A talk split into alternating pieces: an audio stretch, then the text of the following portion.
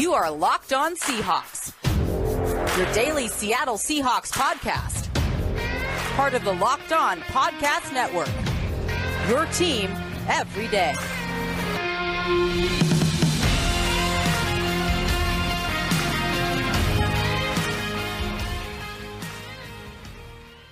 Greetings, 12. This is Corbin Smith, your host for Locked On Seahawks. Joining me as always, my co host in crime, Rob Rang. The 2021 NFL Draft officially in the books. An exciting weekend. I know a really busy one for both of us, especially for you, Rob, being a national NFL draft columnist. I know that you're going to be enjoying here in the next few days, seeing everything start to calm down a little bit. Yeah, it will be nice uh, when that happens. Uh, I'm writing several more articles, kind of wrapping up the draft for Fox Sports. But um, yeah, it, it, will be nice once that uh, draft season is over and fishing season begins. Yeah, you'll be taking a nice little vacation away from the draft stuff before you start combing through 2022 prospects. I already know some of the draft experts are already doing that, but you're above that. You're going to get yourself a little bit of a breather Today's episode is brought your way by Built Bar. Go to builtbar.com and use promo code LOCKED15 and you'll get 15% off your next order. Now, for your lead story here on Locked On Seahawks, as we knew going into this 2021 NFL draft, the Seahawks they had the lowest total of draft picks in the entire league, only three selections. And that ended up being the number of picks that they made this weekend. We'll talk about this more as the show progresses. There were certainly some major surprises that happened this weekend in Cleveland, but the Seahawks came away with another electric wide receiver, a talented cornerback that maybe doesn't fit what they normally look for at the position on the outside and a mountain of a man that has a chance to be the heir apparent for Duane Brown. And really, Rob, the Seahawks kind of turned away from a number of precedents that they have set over the years under John Schneider and Pete Carroll. They really turned a new leaf in a number of regards when you look at the players that they selected this weekend. Well, not only the players they selected, but the the lack of trades. You know, I mean, John Schneider had kind of uh, you know earned the reputation of Trader John with, with, a lot of the a lot of the general managers that I, have spoken with, um, just for his willingness to trade out. Um, kind of the exact opposite of what Dave Gettleman uh, had become known for with the New York Giants. Um, and, and, so there there were some definitely some surprises this year. Um, at, at the same time, I wasn't necessarily surprised by Seattle's decision to stand pat at number fifty six overall, just because, you know, we could kind of anticipate there's not going to be a great deal of interest in a mid second round selection. And the fact that the Los Angeles Rams were picking one pick behind them, you, you had to think from, from Schneider and the Seahawks perspective that, okay, if they get a great offer, sure, make that move. But if not, and if there's a player that you think that can fit in with your team, and that you also think that the Rams might select a 57, can you just imagine the knot on your stomach every time you would have if you watch that player play for the Rams that you know you could have taken at 56? You know, so I just was trying to play that scenario in my head, and I just couldn't see that the Seahawks trading out just to acquire extra selections. So, uh, you know, that actually wound up being exactly the scenario uh, that happened is because D'Wayne Eskridge from Western Michigan, just too good of a football player uh, to let slide down slide down the board that much further. Uh, I think that the, the Seahawks and Seahawks fans are going to be really excited about what Eskridge brings to the table. And we'll have a chance later in the show to really take a, a, little bit more of a deep dive into the player the Seahawks are bringing into the mix in D'Wayne Eskridge. But what I think was the biggest revelation to me coming out of this draft is what we are going to see on the offensive side of the football with a new coordinator in Shane Waldron, the style of players that they picked with having an electric receiver like Eskridge that can create with run plays and create off of screens in the short to intermediate game, break tackles, has a running back background, has played corner, just a little different style player than what they have had at the receiver position. And their sixth round pick, Stone Forsythe, who at six foot eight he towers above most of his peers along the offensive line. He's even massive for offensive line standards. And a guy of that height, there could be some issues with run blocking because of leverage, but he's an outstanding athlete for his size. And Pete Carroll and John Schneider kept bringing that up in the post draft press conference how light on his feet he is, his ability to get out on the perimeter. So, really, I thought it was pretty revealing what to expect in Waldron's offense. We've talked about there being more wide zone. I think that's exactly what we're going to see. That's why they're drafting a tackle like this that has the ability to go out and do that. And then you also get the receiver that's kind of a gadget player and also can play on special teams that's going to give you a unique weapon to couple with Tyler Lockett and DK Metcalf. No, I, I 100% agree. Uh, I think that not only can he be that that utility player, can do just about everything on offense, he can also bring a lot on special teams as well. Um, you know, as a return man, as a gunner, um, just the physicality that he brings, I think that uh, that that is going to be important for for Eskridge. Um, you know, I think that also, as you mentioned, Corbin, it really gives us a little bit more of an idea of, of exactly what the, the Seahawks are going to be using on or how they're going to be implementing Shane Waldron's offense. Um, we had speculated for months now that, that Seattle would be adding some other type of playmaking wide receiver to be able to use on jet sweeps and things like that. Well, the, the proof is in the pudding. This they got the player who's tailor made for that exact type of uh, of system. That, that's what he was asked to do at Western Michigan. Um, a lot of those deep balls, a lot of the shallow crosses, a lot of the jet sweeps and things like that. Th- those are all the things that that Seattle had been lacking on offense a year ago. That that I think that that Russell Wilson is is well suited to to be uh, you know to, to use you know. And so Eskridge to me is, a was a match made in heaven in a lot of ways because uh, of how well that he uh, fits into exactly that type of scheme. And then with Stone Forsythe, as you mentioned, I mean he's not going to be the the mauler at the point of attack in the running game that one might anticipate given his size, but he is light on his feet. Um, there's actually some, some elements of his play that kind of remind me a little bit of George Fant as a former, you know, basketball player and made that transition to, to football late in his career. Similar kind of thing with Stone Forsythe. I mean, he was a basketball guy um, throughout most, most of his high school career and then switched over to football.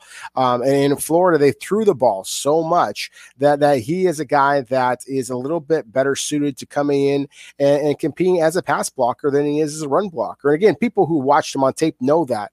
But there's a lot of our listeners, of course, Corbin, who have not watched Stone Forsythe on tape. And all they're thinking is imagining this guy who's 6'8, 320 pounds, just a mauler. And, and that's not really his game at all. But I think that uh, for a player where Seattle was able to get him, uh, I, I think that he offers extreme value. We're going to have a chance to talk about both Eskridge and Forsythe a lot more, as well as their fourth round pick, Tre Brown, later in the show. And of course, over the next several weeks, we're going to be talking a lot about these three draft picks. Normally, we're used to getting seven or eight new players minimum. We can spread the wealth. This year, this trio of players, that's all we have. There will be more emphasis on undrafted free agents. Kind of my last point I want to make here in this opening segment, though, something that jumped out to me was the relegation during this draft process because I do think Shane Waldron, based on what Pete Carroll said, I think Waldron was the driving force behind Eskridge being picked in the second round. And I think Forsythe, the way the Seahawks handled their draft strategy, trying for hours to figure out when's the time we can trade up and try to get him, was built around the fact that Steve Hutchinson worked him out. And Hutchinson was a huge fan of his game. And according to John Schneider, he was driving him dizzy because he was just pacing in the draft room. Hutchinson was hoping they could get Stone Forsythe and that somebody else wasn't going to pick him. And so I did find it interesting how we saw non Pete Carroll, John Schneider people in the draft room that were having a big impact on the players that were selected. We'll talk more about it as the show progresses. When we come back in the second quarter, we're going to break down some of the biggest surprises from draft weekend. There were a lot of things that maybe didn't go exactly how we anticipated, at least from the Seahawks standpoint. Don't go away. You're listening to the Locked On Seahawks podcast, part of the Locked On Podcast Network, your team every day. Hey, Seahawk fans, listen up. Nugenix, the number one selling free testosterone booster at GNC, is offering a complimentary bottle to all football fans in America. To get your complimentary bottle of Nugenix Total T, text DRAFT to 231 231. This unique man boosting formula is powered by Testofen, which helps boost free testosterone and total testosterone levels and increase energy and lean muscle mass. Nugenix Total T is a great way to increase lean muscle and feel stronger with more energy and endurance. And like the TV ads say, she'll like it too. Plus, text now and they'll include a bottle of Nugenix Thermo, their most powerful fat incinerator ever, with key ingredients to help get you back in shape absolutely free. Text draft to 231 231. That's draft to 231 231. BetOnline is the fastest and easiest way to bet on all your sports action. Baseball season is in full swing and you can track all the action at Bet Online. Get all the latest news, odds, and info for all your sporting needs, including Major League Baseball, the NBA, NHL, and all of the UFC MMA action. Before the next pitch, head over to Bet Online on your laptop or mobile device and check out all the great sporting news, sign up bonuses, and contest information. Don't sit on the sidelines anymore, as this is your chance to get into the game as teams prep for their runs to the playoffs. Head to the website or use your mobile device to sign up today and receive your 50% welcome bonus on your first deposit. Bet online, your online sportsbook experts. Welcome back to the Locked On Seahawks podcast. I'm your host, Corbin Smith, joined as always by Rob Rang. Happy Monday to all of our listeners. The Seahawks coming away with a franchise low, three new draft picks this past weekend. And I think that's really where we're going to start this segment off. We kind of hit on it a little bit in the first quarter, but Rob, I think the expectation, at least for most fans and most draft experts, was that John Schneider was going to find a way to turn their three draft picks into at least five or six new selections. That's just what we are accustomed to with John Schneider. A couple years ago, we turned five picks into 11 new players, but it really seemed like if you were listening closely to Schneider's words on Wednesday, the day before the actual draft started, it really seemed clear when you look at how different this draft process was that he was not comfortable with where his scouting staff was with this year's draft class and that they may be in a position where they are more comfortable just making a handful of picks and moving on. And that ended up being what happened this weekend in Cleveland. Yeah, I mean, I I wasn't that surprised by it. I, thought that was the strategy that basically he's been kind of preaching the entire time. You know, he, he said that uh, that was some of the reason why Seattle decided to make the move for Jamal Adams. They made the trade for Gabe Jackson, the trade for Carlos Dunlap. It is just the fact that this was, of course, an unprecedented year. The scouts did not have the access that they normally do. Um, the, the fact that Seattle lost one of their top and most trusted scouts, and Scott Fitterer, now the general manager of Carolina. I think Seattle felt felt like they had one tie, one hand tied behind their back from a a draft, uh, you know, the, just the number of draft picks that they had, um, the fact that they didn't have again the the you know the access that they normally have. There's no medical combine there this year. Seattle had to hit some home runs in this draft class, and I think with the strategy that most teams generally have taken is just try to acquire as many draft picks as you possibly can. You've heard me use that dartboard analogy before. Just gives you more darts to throw at the board. Instead, I think that Seattle just focused more on quality, making making damn sure that they got really good, clean schematic and personality fits rather than taking that kind of shotgun approach uh, uh of being able to just kind of get as many as you could. Um, and, and, so I, I think it's going to wind up paying off big for them because I think all three players that they that they drafted this year are going to wind up being really good uh, players for them at, extreme uh, positions of value.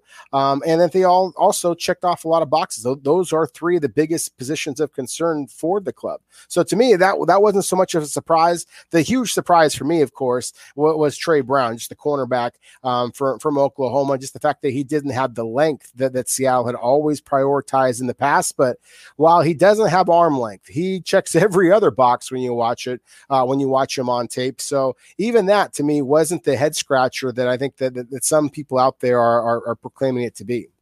It's funny because I, I feel like if you pay attention to the press conferences, it seems like every time that Pete Carroll has been talking with reporters recently, and I'm going to admit that I'm one of the guys that's really a culprit for this, but constantly bringing up the arm length aspect of the cornerback position because DJ Reed was a revelation for them last year. And prior to DJ Reed, Pete Carroll had not been putting corners out there with sub 32 inch arms. Now, DJ Reed actually has pretty long arms for a five nine corner. He's at like 31 and three quarters. He's close to that 32 inch threshold. So he does have pretty long arms for his size. You can't say the same for Tre Brown, though. He's got around 30 inch arms. And so that's a significant difference. But he plays a physical brand of football, sometimes too much. I do think he's going to have to step back a little bit with his aggression in terms of how physical he gets with receivers at the top of their routes. He's going to get called for a lot more penalties than he already did in college. And we'll get more into that as we dive deeper into these prospects. But uh, Tre Brown is a player that's got a lot of physicality. He really checks off a lot of the boxes that Seattle looks for at corner with the exception of the size and length aspect. And I don't care what Pete Carroll says. He's acting like I've always played smaller corners. I've been willing to do this. You know, he hasn't been up to this point, though, with the Seahawks. DJ Reed really opened his eyes with the way he played the end of last season. And I think Carroll is now looking at the types of receivers that are in the NFC West. Now you got Rondale Moore in Arizona that you got to worry about. You know, the Rams have got some speedy receivers in the short to intermediate game, or you've got really crafty route runners that you've got to deal with. That quickness and change of direction skills are arguably more important for the corners they're bringing in now than having guys with 34 inch arms that can press the living daylights out of receivers. You want guys that can move laterally and have change of direction skills. It looks like they are maybe changing their approach a little bit to me. No, I, I, agree. I think that they absolutely are changing their approach. I think there's two factors behind that, at least in my opinion. For one, as you just mentioned, Corbin, just the the the breed of receivers that you're now seeing just populate the entire NFL. You know, to me, it was not a coincidence whatsoever that after watching San Francisco 49ers take a guy in Brandon Aiyuk last year in the first round who has that change of direction, that quickness, and seeing the immediate success that he had, that all three NFC West teams took these types of receivers in the second round this year. Rondale Moore for Arizona, Seattle, of course, with, with D'Wayne Eskridge, and then with the Los Angeles Rams. One pick later with Tutu Atwell. Well, I mean, all three of those guys are four three kind of guys. You know, running that kind of that kind of speed. You you can have all the arm length and height that you want. If you can't change directions on these kind of guys, they are gone. And so I think that that Seattle is adjusting to that. And then, of course, the NFL's rules have, have changed. I mean, you cannot get your hands on receivers past those first couple of yards, and, and that has been a, a, difference since Pete Carroll first uh, became the head coach in, in, Seattle. So I think that um, you know they say you can't teach an old dog new tricks. Uh, you know, and I certainly am not going to call Pete Carroll an old dog, um, but he is about uh, as proven of a coach as there is in the NFL, and obviously one of the the elder statesmen. I think it just shows his ability and his willingness to kind of make adjustments as as you go. And that's football in a nutshell, right there. Is who can make the adjustments. Kudos to the Seahawks for recognizing that that's the where the game is going and being able to adjust on the fly. And I asked John Schneider point blank, you know, do you reach a point at some stage where the arm length and the athletic metrics, you just kind of got to put him to the side a little bit and say, this guy is a fantastic football player and I can't let him slip past. And he indicated Tre Brown, if he was 6'2, would be a top 10 pick. And I thought that might have been the most interesting thing that he said in that entire press conference. And he was talking about the need for adaptability. And so I think that this isn't necessarily Pete Carroll and John Schneider saying we don't want long corners anymore. I mean, they did sign Ahkello Witherspoon and Pierre Desir. They still like players and prefer players like that. But I think what you are seeing is Carroll and Schneider admitting, or I don't even know if admitting is the right word, but they're – willing now to look at those smaller corners that have those change of direction skills and realize those type of players can be effective in our scheme as well. We don't have to just button to one type of corner. And I think that is a big deal. It's a good change for the Seahawks on defense. And the other big surprise to me coming out of this draft, we talked about it all off season long.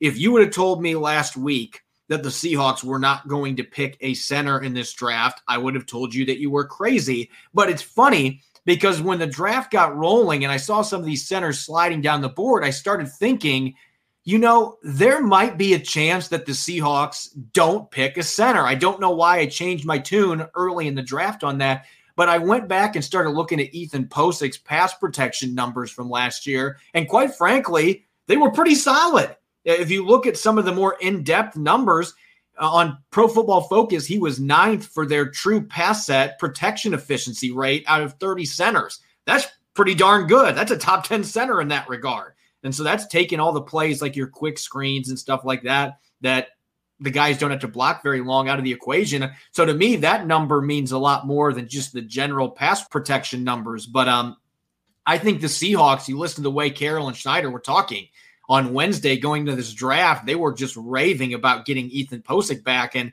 it turns out that I don't think they were blowing smoke because they had a chance to get Quinn Meinerz or Creed Humphrey at pick 56, and they went with D'Wayne Eskridge instead. And they didn't pick a center with their other two picks either. So they are clearly giving a vote of confidence to Pocic after re signing him to a one year contract. That's a good point that you just made there at the very end, a one year contract. So I, I don't know that they are so head over heels in love with, with Ethan Pocic that that they may not have considered a center had they had, had more draft picks. But at the same time, I, I think that you are asking a rookie center to to do an awful lot. Um, if you're going to select him with 56th overall, um, you know, I, I, don't think that he that center would have been able to make the immediate impact that I think that D'Wayne Eskridge is going to be able to make for the Seahawks.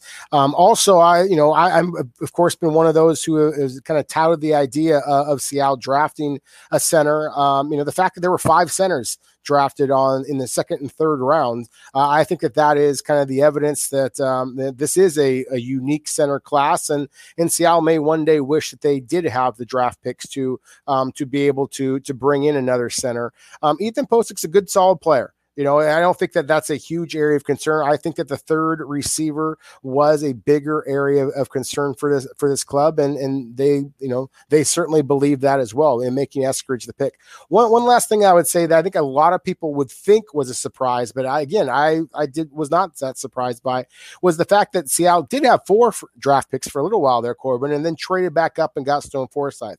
To me, that said two things. For one, that they really like Stone Forsythe, obviously.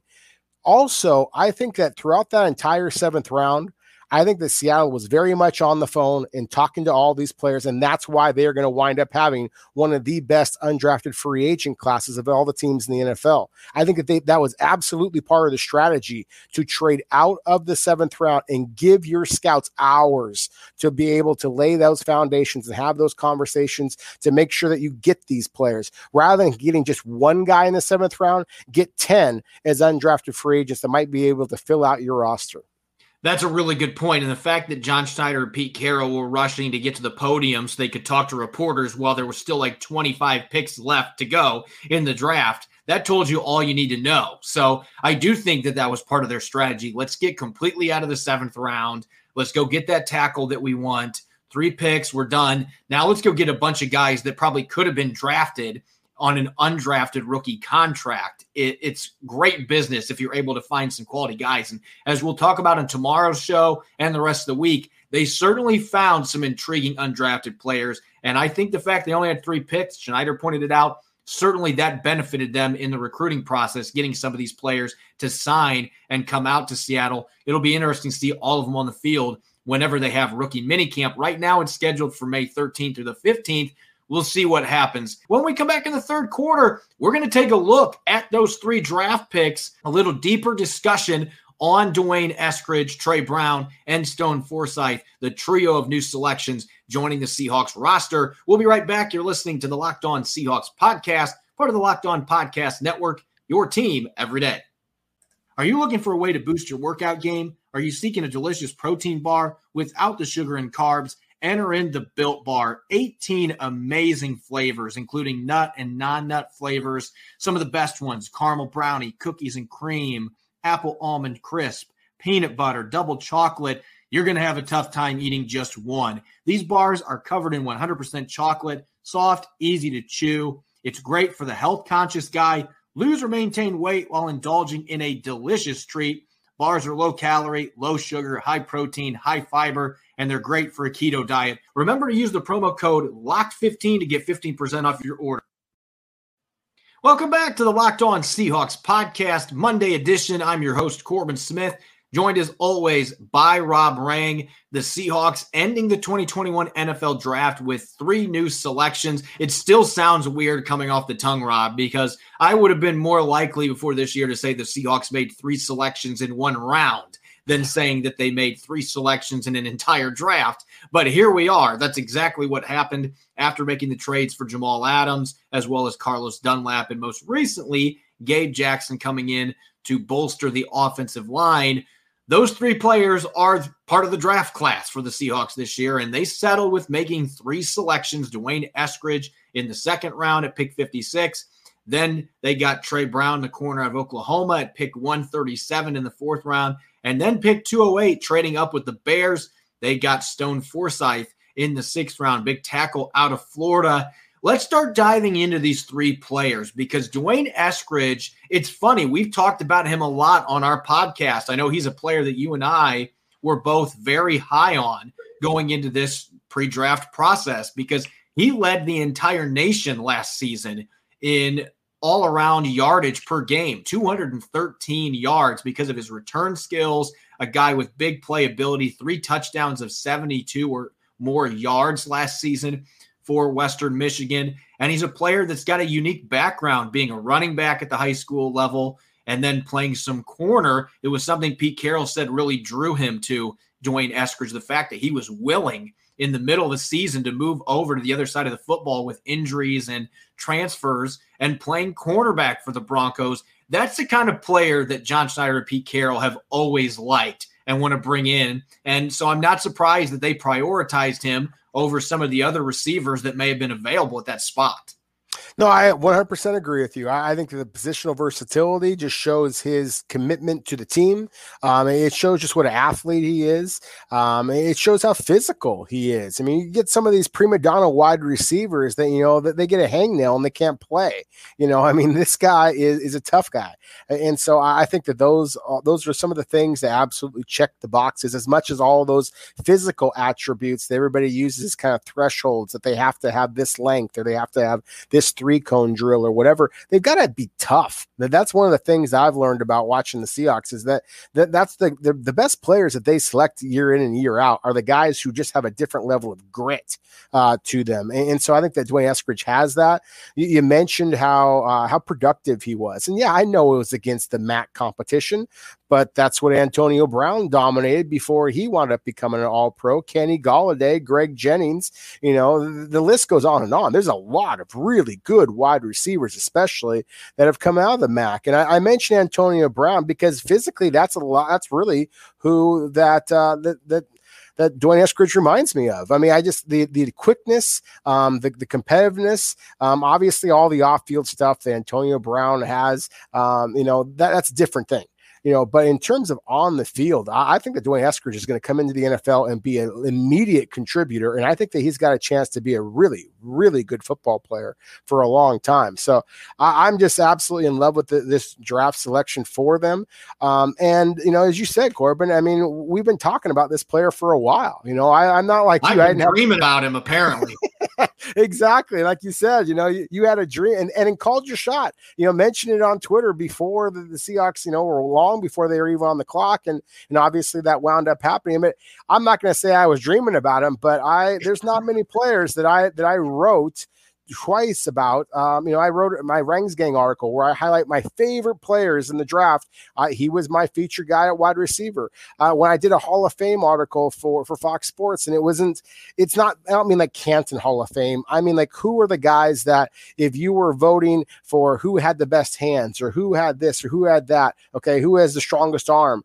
Well, the the player that got the votes for the best player after the catch, the, the most dangerous guy with the ball in his hands, was D'Wayne Eskridge. And that was me asking scouts and general managers from all over the league, not just Seattle guys. So he was universally considered that kind of guy. And then goes to the senior bowl and he's absolutely terrific there as well. So to me, there's just so many things that's exciting about this particular selection for the Seahawks. I really think that again, the Seahawks fans are gonna be really excited about an Antonio Brown light in D'Wayne Eskridge. Eskridge. And then in the fourth round, Tre Brown coming out of Oklahoma, we had a chance a little bit to kind of talk about his play style a little bit, but maybe the thing that jumps out to me the most, putting aside the size and the length, when you watch him on film, you want to talk about a player that just has the propensity for coming through in the clutch, whether it's on special teams or defense.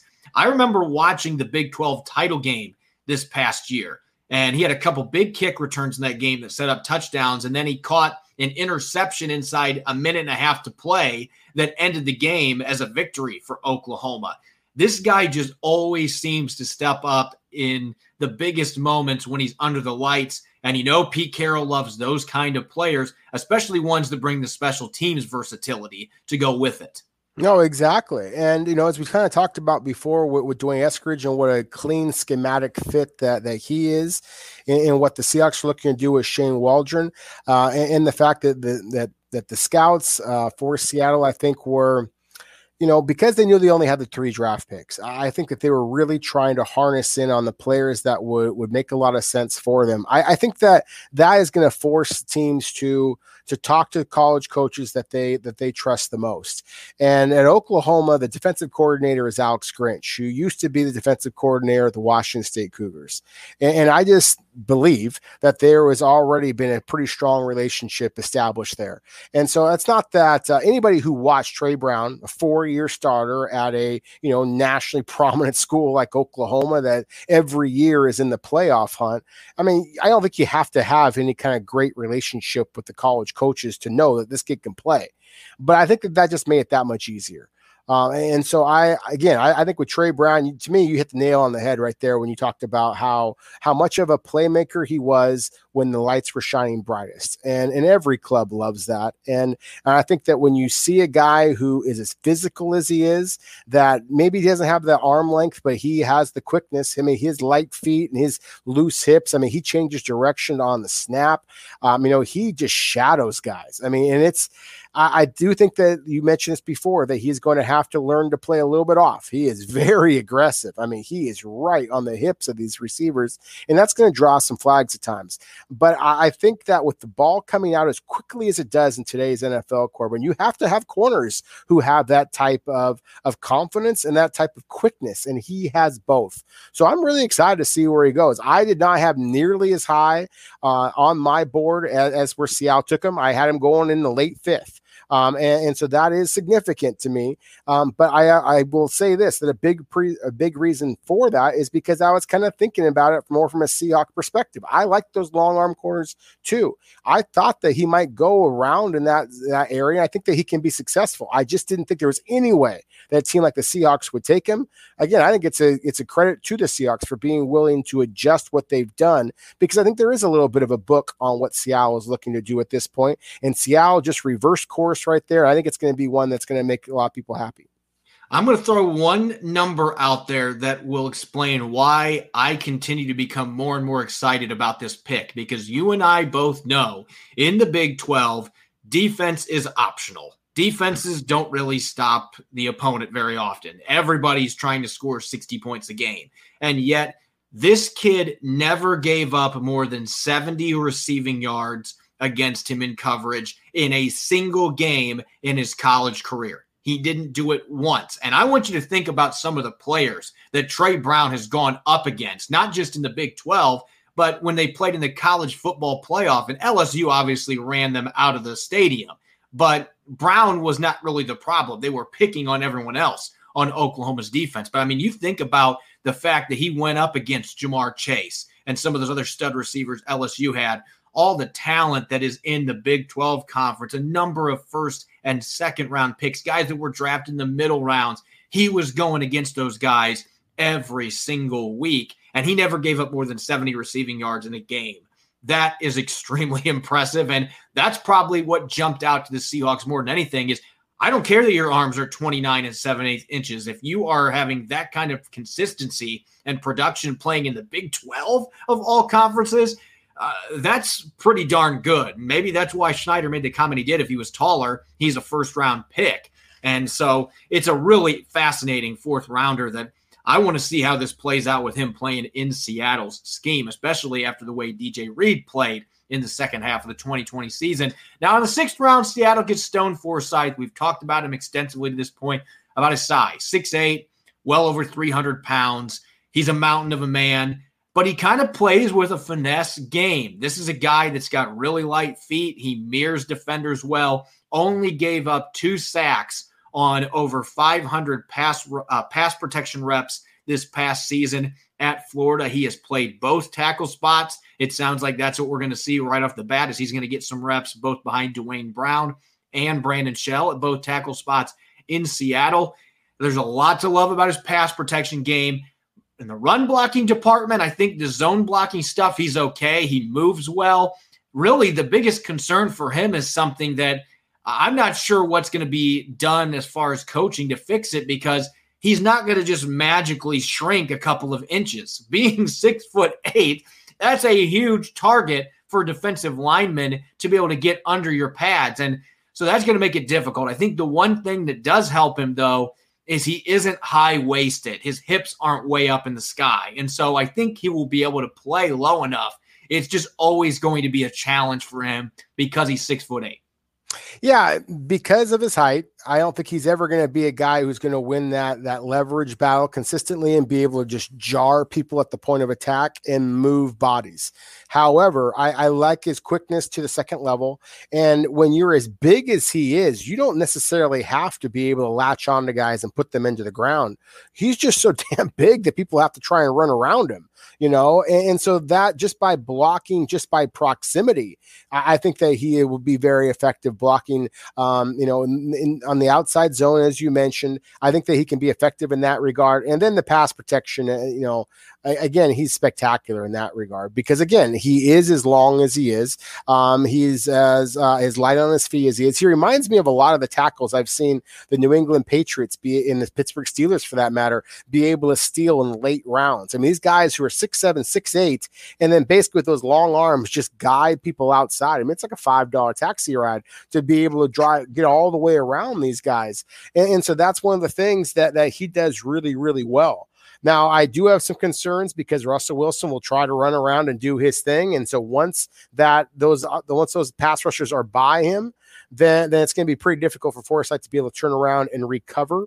Um, but at the same time, I do think that it's going to buy him some time. And again, he's got time. It's not like Seattle drafted this guy expecting him to come in and be able to wrestle away a job from Duane Brown or Brian Shaw. The whole point of a sixth round pick as a developmental guy is to do that, develop him.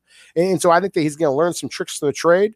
Um, and, and I think that again, a year or two down the road, we may very well be talking about Seattle starting left tackle. And if you got him in the sixth round in a draft class where, you know, where, where you were pegged to, you know, not do much because you only had three draft picks, then it could wind up, this could wind up being a home run of a draft for the Seahawks. He's got a clean character and he's a player that obviously Steve Hutchinson was excited about having met with him, worked him out, was a player that was high on his draft board. And when somebody like Steve Hutchinson recommends an offensive lineman, you probably should listen to him. And that's what the Seahawks ended up doing. So, again, as you said, you don't want to get too high on draft picks before you've seen them actually take the field and see where they fit. But all three of these players make a lot of sense for a variety of reasons. And I think all three of them have the ability to be starters at some point. The first two players I could see getting consistent reps in 2021 as rookies. Forsythe is going to have to earn a role as a swing tackle immediately. He's going to be battling against Cedric Ogbuehi, but then both your starting tackles are free agents after this year. There's a chance he could be installed as a starter at either tackle spot as early as 2022. So this is a chance to be a small but very solid draft class for the Seahawks when it's all said and done. Get all the sports news you need in under 20 minutes with the Locked On Today podcast. Host Peter Bukowski updates you on the latest news in every major sport with the help of our local experts. Make sure to follow Locked On Today on the Audacy app or wherever you get podcasts. You can follow me on Twitter at Corbin Smith NFL. You can follow Rob at Rob Rang. Follow Locked On Seahawks on Apple Podcasts, Google Podcasts, Spotify, and the all new Audacy app. That's A U D A C Y. Coming up on our Tuesday show, we're going to start looking at a few of the undrafted free agents reportedly signed by Seattle. Plus, we'll revisit the chances of a trio of former Seahawks coming back to Seattle in the third wave of free agency. Enjoy the rest of your Monday. Thanks for listening. Go Hawks.